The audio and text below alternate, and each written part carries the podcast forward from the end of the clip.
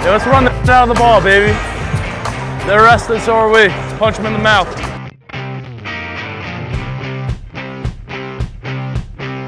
Raise your glasses to kicking everybody's ass.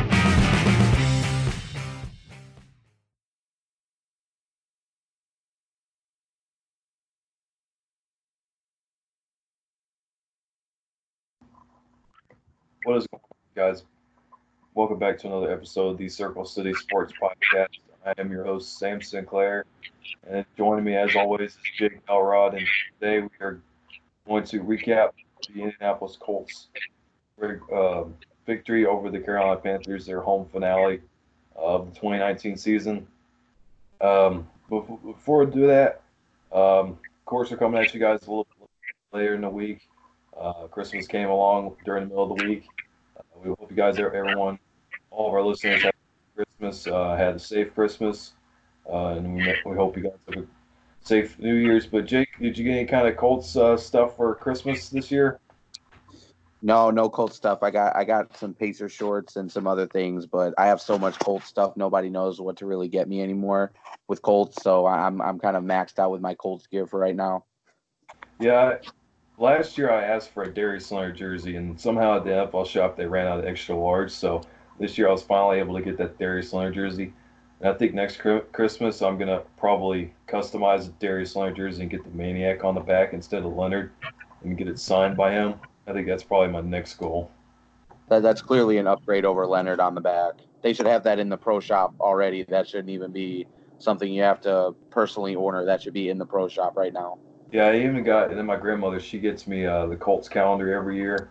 And for 2020, the month of September or October, I think they've got a picture of Andrew Luck, which kind of got me a tear going. But um, yeah, it was pretty tough, but nonetheless, couldn't be more thankful for the presents I got for Christmas. But moving on to the game, Indianapolis Colts beat the uh, Carolina Panthers 38 to six.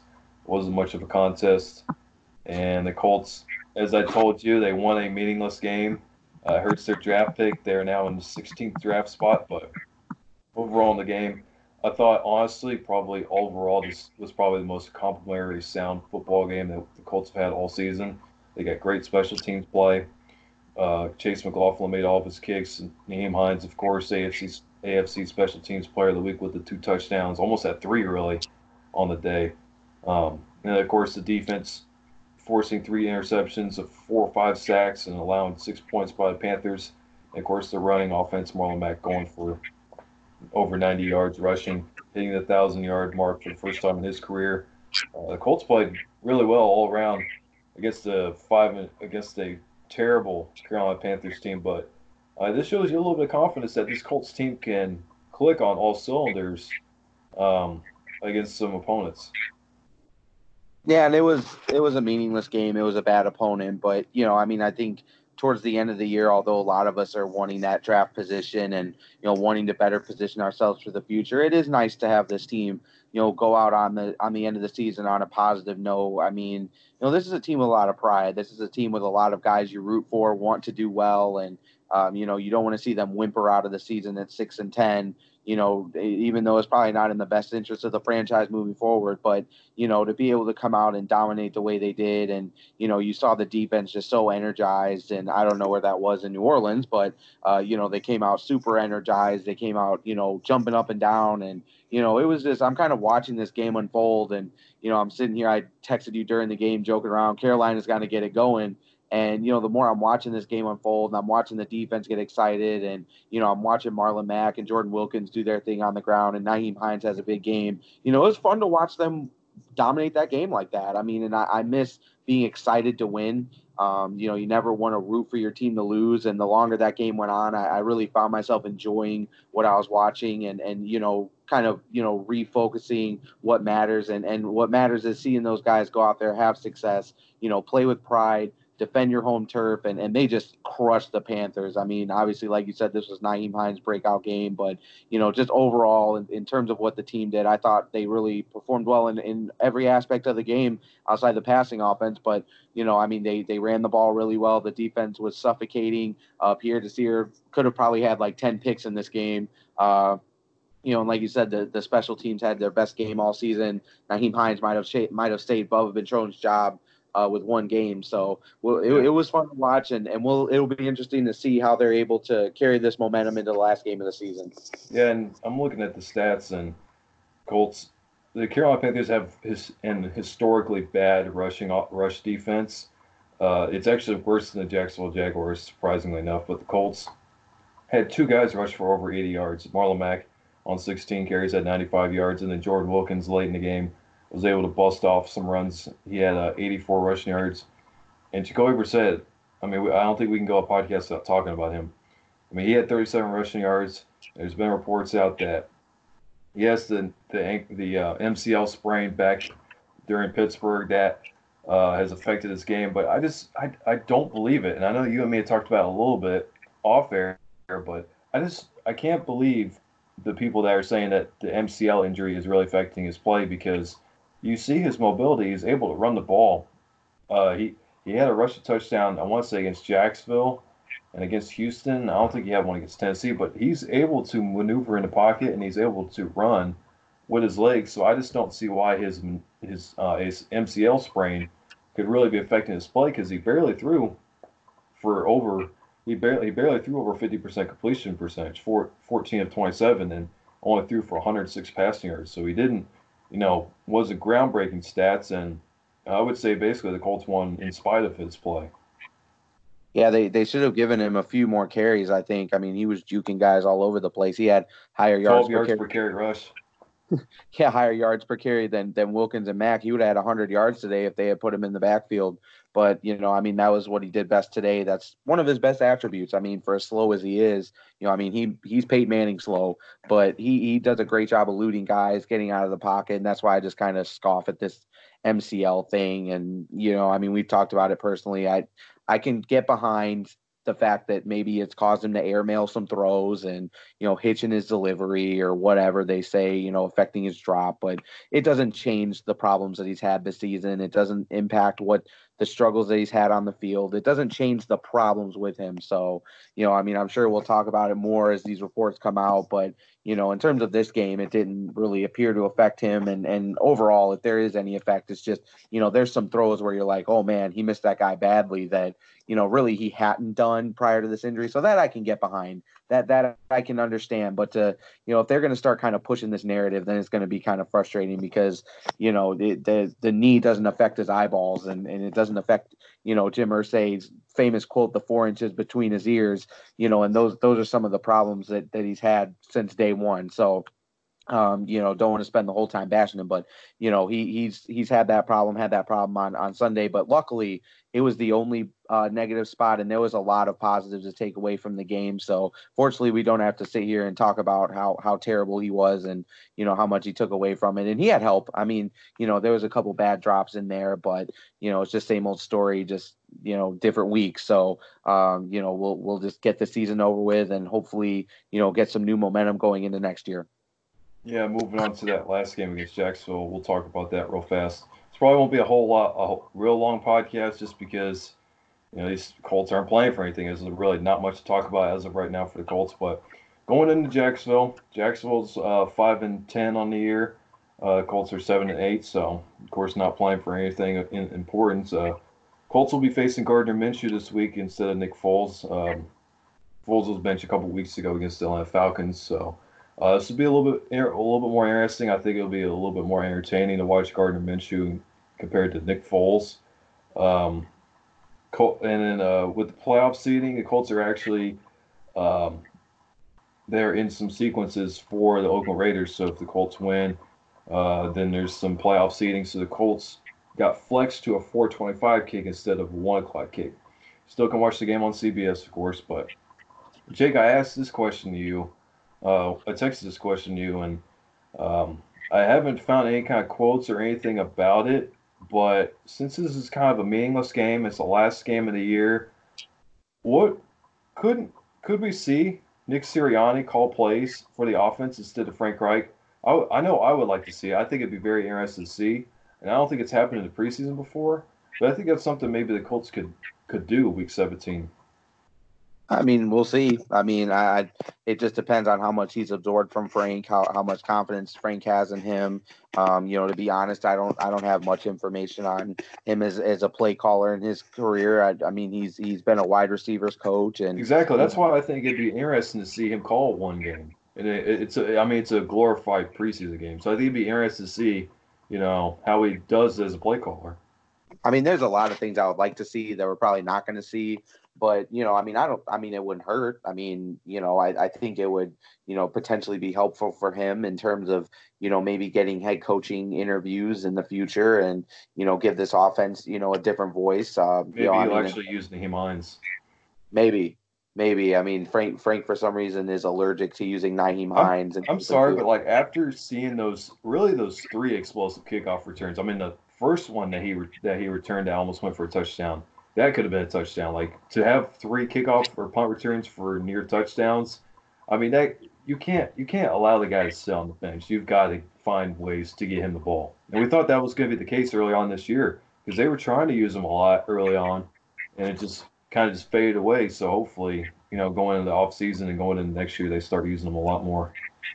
Yeah, he's been just thrown out of whack completely. That's my one real knock on Frank Reich is you know when you have a guy that's struggling to throw the ball. You have an easy outlet guy, you know, that can make guys miss, and they haven't utilized him enough. And he does really well in the two minute drill too, Nyheim Hines. Yeah, I mean because he he's he's real reliable catching the ball, and he always gets yards after the catch. Um, you know, he's not a guy that gets hit and falls over. Generally, he's able to spin off a guy, or you know, even if he does get hit square, generally fall forward for a couple yards. So he's always doing positive things with the ball in his hands. And you know, I, I agree with you. I think that's something that we have to moving forward. Whether whether it's Jacoby starting uh, week one next year or or somebody else, I mean, he's got to be a, an integral part of this offense because you know, I mean, this game showed, and really since he got the job from Chester Rogers' injury, you see the explosiveness when he gets the ball in the open field. I mean, he's he is absolutely electric. And yeah, know, I think I was, he's averaging about 16 yards a uh, 16 yards a return, which is pretty insane. Yeah, I mean, he's. I, I was sitting. I was sitting there looking at uh, some of the statistics for other punt returns. I mean, you know, it, it kind of sounds crazy, but can a guy get an All Pro nod because of a couple weeks? Because I mean, he's fourth right now in yards punt return. He's first in touchdowns and he's first in yards per punt return. I mean, if he has another performance, if he has another touchdown this week, or has another performance where he has, you know, 15, 20 yards per return, I mean, you know, he could likely lead the NFL in touchdowns, returns, and and yards per return by only in only a couple weeks. I mean, that's ridiculous. I mean, and it shows that he is an elite athlete in the open field. He has elite speed. I mean, he was four three eight coming out of out of North Carolina State. And and when you turned on the tape, turned on the highlights, whatever you wanted to do with him when we drafted him, I mean, he he showed that kind of 50, 60 yard touchdown ability all over the place. And and it's really been missing. You know, even when he was a part of the offense, I don't think that he was getting the ball in the best position to be able to, you know, break those big 50, 60 yard plays. So,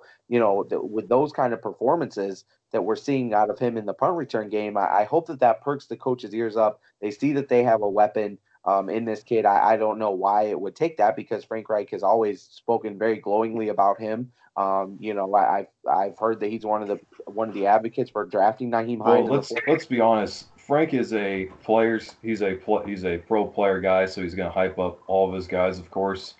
But at this point, I almost take what Frank Reich says as a grain of salt because I mean he's talked up Jacoby Brissett after Brissett's not had great games and everything like that, and uh, I mean, look at the Terry situation. It's a perfect example. So, I mean, uh, no, I mean, no, Nyheim Hines is a guy that needs to touch the field, but I mean, if Frank Reich is saying, yeah, he's an explosive athlete and we want to give him more on the field, I'm just gonna be like, mm, show it, show it to me, show it to me. Don't talk about it, show it to me.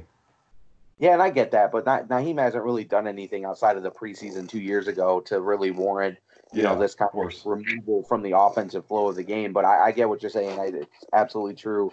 You know, Frank has a way of just kind of sugarcoating thing for his guys, and that's coach speak. I mean, that's nothing against Frank or anything. We're not, you know, bashing him about it. That's what coaches usually do. They're not going to generally say anything bad about a guy, you know, especially a former player. That's what Frank is, and you know that's why sometimes these former players have, you know, such good careers as coaches and such good bonds with the guys in that in that locker room because you know they'll protect them in a sense. And it's frustrating sometimes to the fans you know especially you know with the Jacoby situation. You know a lot of people are waiting for Frank Reich to say oh yeah this guy's trash. We're getting him out of here you know January 1st he's gone you know and, and we're, we're not hearing it. And you hear people get frustrated. It's like listen he's not going to say that. He's not going to do that. Um, that's not the type of guy he is. Same with Chris not, Ballard too yeah, I mean, you're not going to hear any of that from either of them about any player. I mean, you know, you look at how glowingly Chris Ballard talked about Frank Gore up until the second Frank Gore walked out the building. I mean, you would have thought that they were going to sign Frank Gore to a 10 year contract the way they talked about him. And, you know, I mean, he, he was gone within a month. I mean, it's just that's the way our organization runs. That's the right way, in my opinion, to do things. Um, you know, but but you know, like you said, that's that's in the nail on the head. You take it with a grain of salt. But in terms of Hines, he just he hasn't done anything to take himself out of the offense. So I kind of put that on Frank's shoulders a little bit when you have a guy that's struggling to get the ball down the field or you know you you have guys that that are struggling in certain areas you have an easy outlet guy that gets you easy yards they have to utilize him more moving forward and you know hopefully this is that opportunity but you know he had a great game he's had a great stretch of games and you know he's really embraced this opportunity for Chester Rogers and and I'm sure that Chester Rogers really biting his nails right now because you know Nyheim Hines has clearly overtaken that role and and probably is our punt returner of the future. Something I wanted to mention real fast that could be very interesting going into the future is if the Colts were to win this game and Tennessee loses and both teams finish at eight and eight, I believe the Colts finish second in the AFC South. And with how the schedule is looking in 2020, if the Colts uh, if the Colts finish second in the AFC South, that means they'd play the Oakland Raiders because um, they play second in the AFC West, and they would play I want to say the New York Jets. Or no, they play the Buffalo Bills uh, from the AFC East as the second place team. Because you know, with how scheduling works, you play a certain division from the AFC, a certain division from the NFC, and you play your AFC South divisional rivals. Then you play whatever division. So this year it's the AFC North. The Colts will be playing the AFC North in 2020. That means you'll play one team that plays in the same slot as you in the AFC West and the East so if the Colts play second in AFC South, that means they're going to have to play Oakland and Buffalo. And I think Oakland will be on the road. Uh, so you're going to Las Vegas, which I wouldn't mind actually. I'd like to see that new stadium. But also you got the Buffalo Bills at home, which they're going to be a playoff team. They're going to win 12 games this year. So I'm not pro. I'm going to be rooting for the Colts to win. I think they're going to win Sunday. But I'm gonna either hope for the Col- I'm gonna hope that the Colts lose or the Titans beat the Texans, who are really not playing for anything in the playoffs. So the Colts can, if the Colts finish third, they'll get I want to say the Chargers on the road, or and they'll get the uh, New York Jets on the road at home, which is a little bit more favorable than playing the Oakland, than playing the Las Vegas Raiders and playing the Buffalo Bills. So that's just a, it's a little bit of interesting tidbit that I was looking at as I was previewing this game yeah, obviously every loss or win impacts what's going to happen, you know, come off season time, come next season time. And, you know, I mean, again, it just circles back to the, you know, kind of fans on both sides of the fence of, you know, do you want to lose? Do you want to win? I mean, there's an up and down to everything. I mean, and that's how I've kind of approached these last two games. Is like, you know, if we win, that's great for our guys and all this. But, you know, if we lose, I mean, I'm not going to, you know, shed tears over it because, you know, we have better draft position and get an easier schedule for next season. So, you know, I mean, it's it's very tearing for me as a fan, you know, especially being a fan when I started being a fan, which was in 2000. It was the first real year that I watched this team. I've been used to winning my whole Colts fandom, you know, so accepting that losing is what's best for us is very difficult, uh, you know. But at the same time, you know, you have to be, you know, kind of unbiased about it and take your heart out of it. And like you said, if, if we're able to, you know, either get a Tennessee win or a Colts loss, I mean, you know, number one, that helps our draft position, and you know, number two, it helps our, our season for next year in terms of the schedule. So, you know, obviously the, these last two games played a lot into it. Um, you know, I think I'd seen on, on Twitter from a couple places that the Colts swung about five draft positions by winning um, against Carolina. So yeah, they would have been around. They would have been down around ten to twelve, I think, and now they're yep. at sixteen. Yeah. So I mean, and it's it's it's just one of those things where if you win, you're doing it for your moral victories and, and for the guys on that field. And if you lose, you're doing it for your future. So I get both sides of it. It is what it is. And, you know, that's how I'm going to go into the game this Sunday. I hope for an entertaining game, you know, like we had last week. But at the end of the day, you know, if, if we don't get it done and, and go forward, it's not, you know, it's it's different because I don't feel like it's on the coach or on the roster. You know, everything that's going wrong right now is fixable. you know, and, and it can be fixed with the right moves. Um, you know, it's not anything like with the Chuck Pagano situation where you just kind of feel trapped.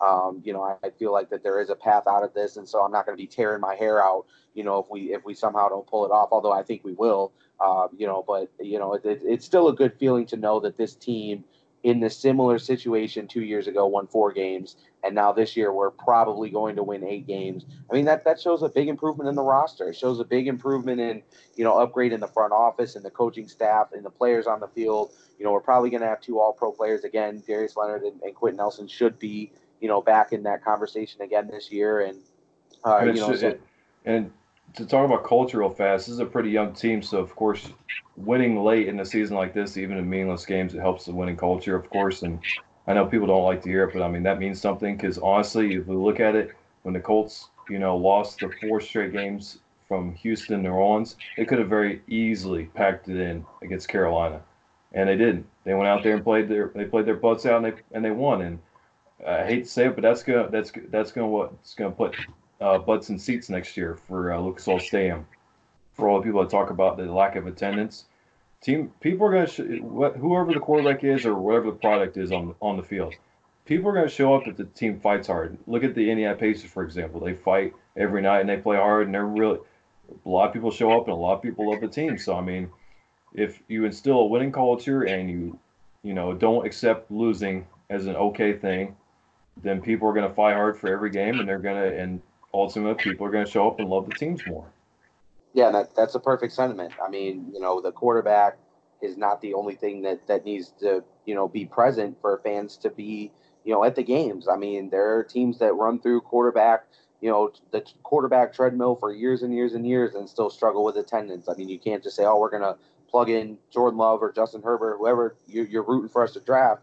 You're not going to be able to just plug them in, put them on the field, and you know, and, and expect for the fans to be full and sell out and stuff. You have to put a team on the field that the fans are proud of. And, you know, there was a lot of Colts fans that I follow and, and converse with on, on Twitter and Facebook that, you know, were, were really impressed with the performance and, you know, felt really proud of what the team put on the field and got excited about Nyheim Hines. I'm sure he sold a couple jerseys after that game. And, you know, you have to put a product and a team on the field that the fans are excited to see. And, you know, going into next season eight and eight, as opposed to six and ten is a lot more you know appealing to potential season ticket holders and, and all those things because you know you're at 500 it's it's easier to sell the fact that hey we're going to get an upgrade at x y and z positions. You know now we can get from eight to ten wins. That seems a lot more realistic than saying oh we're going to jump from six to ten wins or yeah six and, and at eight and eight, eight at eight and eight you're thinking hey we were you know two or three missed kicks away from being a 10 and 6, 11 and 5 football team and making the playoffs. Where when you're 6 and 10, you're looking at it and it's just like,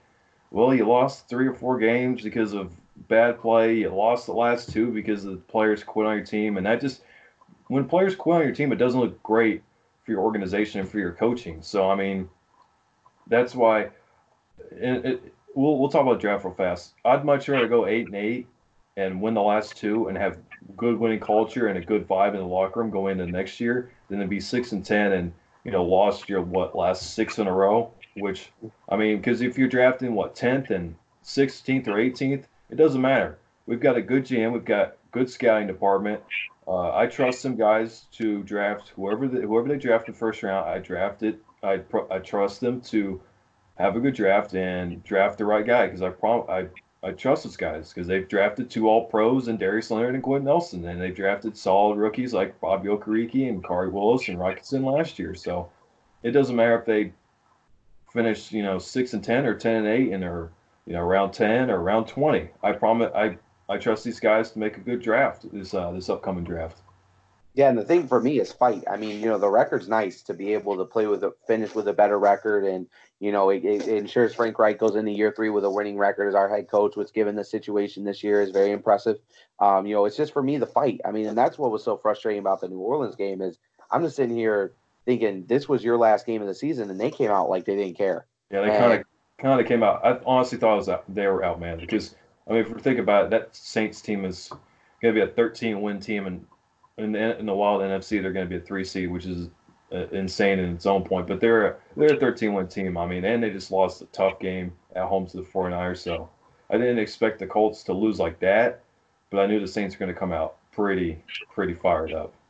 And that's all it was. Is I just wanted them to show a little more pride. I get they they just deflated us really early in that game. I mean, we started the game horribly. That blocked punt, after that block punt, it was over from there. Yeah, I mean, it was it was just a, a horrible start, and it was just like the Chiefs game in the playoffs. I mean, you had you know a quick three and out, bad possession, and then you hand it over to an elite offense, and Drew Brees carved us up, and the rest is history. So I understand that aspect of it, but I did expect a little more pride and fight out of these guys. Um, you know, even some even some you know tough penalties down the field, you know, to try to force some incompletions and things. I mean, I know I went off on this tangent for like 20 minutes on the last pod, so I won't get into it again. But they, I just wanted a little more pride, and I saw that this week, and that's what I want to see against Jacksonville. Whether we win or lose, I just want to see this team fight and play hard, and that's that's that's what matters to me. And so the end result is is pointless because number one, we aren't going to the playoffs, and you know, number two, if we lose, we go in with better position. If we win, we go in with a with a 500 record, and everybody feels good, and you know the world is great. So ultimately, for me, it's what happens within those 60 minutes that I'm going to judge the that I judge these last two games on. And and you know the first test was was a big success for this team. I mean, it it was nice to see them come in and beat up on a terrible team because that's what you know Carolina is. They're terrible, and you know we were the far superior team, and it just it's just further proof that this roster is much closer than you know maybe it gets credit for, or maybe people can see right now because of you know a key position not having the piece in place that's needed.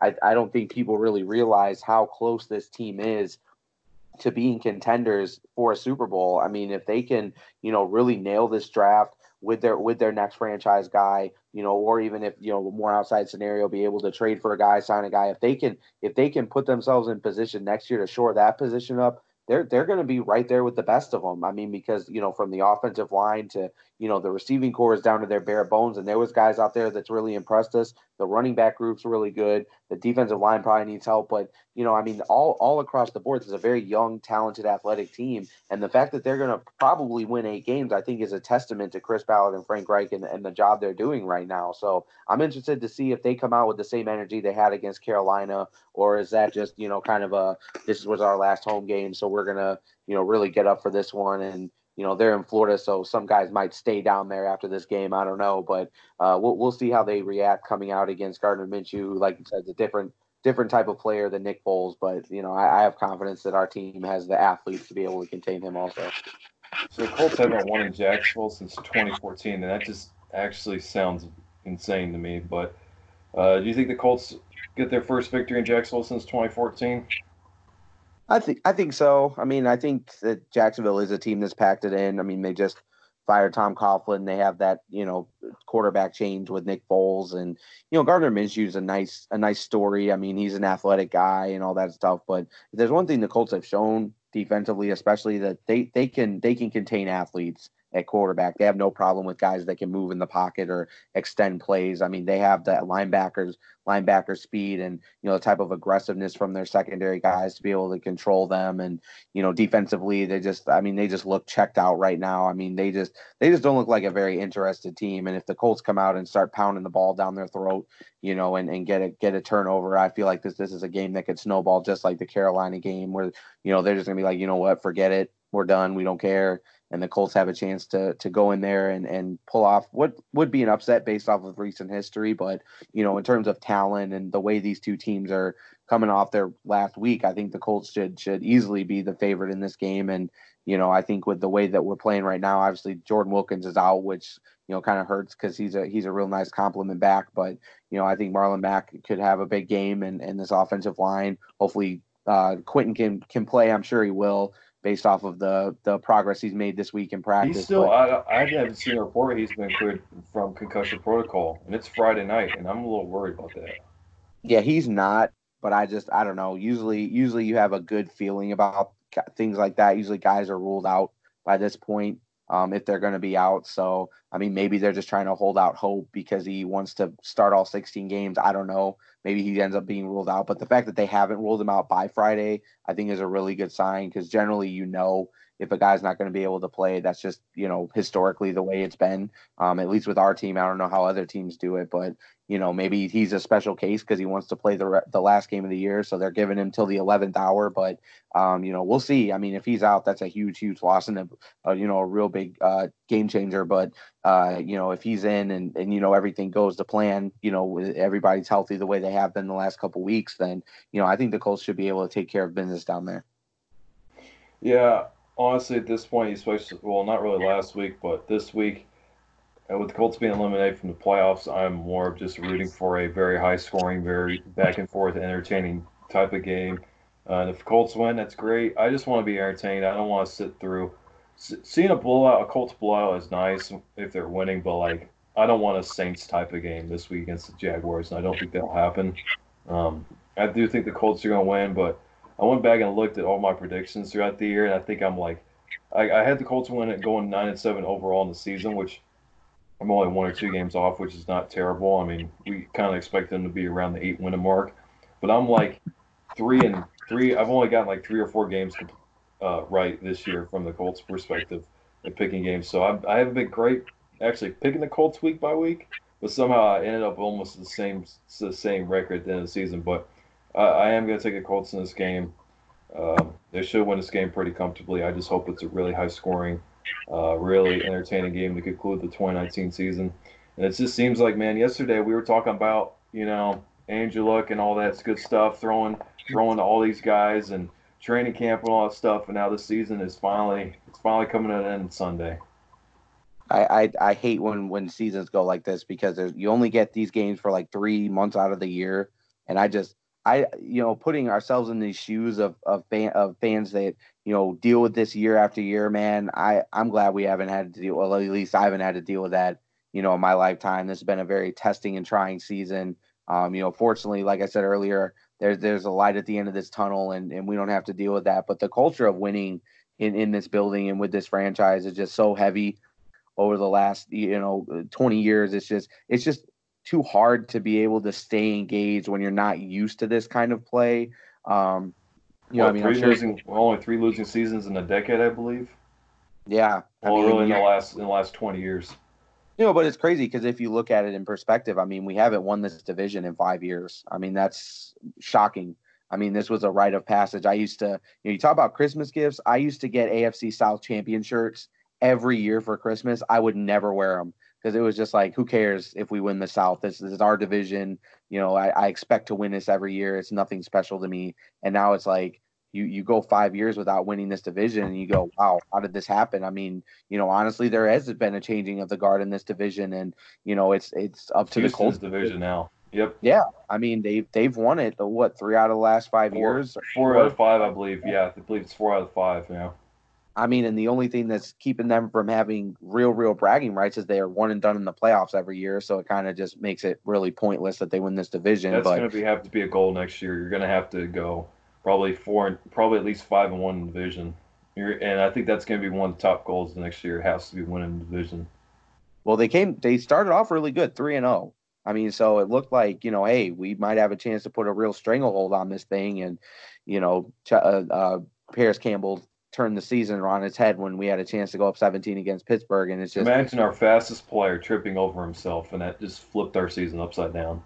That's, that's just, what happens when you're a rookie trying to keep up with the speed of this league, man. You could have four one speed and you know just trying to outrun these these elite athletes on the field, and it completely turned our seasons on its, it's head. It's so crazy to think to tell us a guy with such track speed just hey run. You don't have to do too much because I honestly thought he was trying to outrun himself and I'm just like, dude, just do you, just run. And I think hope, hopefully he'll he'll do that. He'll um, won't be doing that next year. He'll just be doing his thing, and you know, hopefully he can stay on the field and all that stuff. Well, yeah, and it's like it's like Nyheim Hines is a perfect example. I mean, you know, the great the breakout campaign he's having. I mean, a couple years ago, there was people wanting him cut. I mean, I don't think there was a lot of people in that. There was an extreme faction, but you know, there were there was a lot of talk of will this guy make the roster, especially after the Zach Banner situation. You know, I mean, he was fumbling punts left and right, and people were like, well, you know, that's part of why he was drafted. That's one of his strengths. You know, is this guy going to make the roster? And and you know, it's just a, a case of a guy playing too fast in his head, trying to catch up to the speed of this game, and you know, not trusting their own athleticism. And that's the p- case on that play with Parris. But you know, it's just kind of like a microcosm of the season that play, and it's just it's just kind of funny looking back on it how how different things could have been but you know i mean it, it was it was great to have the start to the season we did it was great to be able to to show that you know Andrew Luck does, didn't make this team anymore. I mean, listen, we're not going to make the playoffs, but you know it's not it's not an embarrassment like it was the first time he missed missed that season in 2017. This team isn't an embarrassment anymore. This is a team I'm I'm proud to still represent, still proud to be a fan of, pr- proud to come on this podcast every week and talk about him. It hasn't been the end that we wanted to, and and unfortunately our warts got exposed as the season went on. Um, you know but all, in all it's still it's still just such a very bright future for this team. And i'm that's why i'm so excited to get this game over with be able to to have chris ballard be able to go into this offseason be able to do what he wants to do with the with the franchise quarterback and you know i mean we it's been well pub, uh, publicized him being involved in that Mahomes draft. So, you know, how much does that impact his his decision making with the quarterback here? Um, we all know that you know Andrew Luck was really the reason why he took this job. So, you know, I, I would be hard pressed to believe that he'll settle with what we've seen this season, and you know, it'll just be interesting to see what he does. And I feel like for the first time since he's been the general manager, he'll have his own clarity. There won't be the luck injury hanging over his head. There won't be, you know, Brissett being forced into a starting situation. He has a chance to utilize his draft capital to get his future franchise player on his team this coming off season and it'll put him in a situation where they come into a top 10 roster. So, you know, that's the great thing about it is is, you know, it's still a very talented team. This is still a team with a very bright future, great coach, great front office and, you know, that's why that's why the season hasn't been as demoralizing cuz, you know, this team isn't just just one player anymore. Chris Ballard accomplished what he wants to do. This team isn't one player anymore and and I'm proud that he's been able to turn this team into a competitive roster again. Yep, and so we're gonna come. We'll come back with you guys probably Monday night or Tuesday afternoon or so with the recap of the game. We probably won't talk much about the game. We'll probably just go on our overall season thoughts as the Colts will conclude.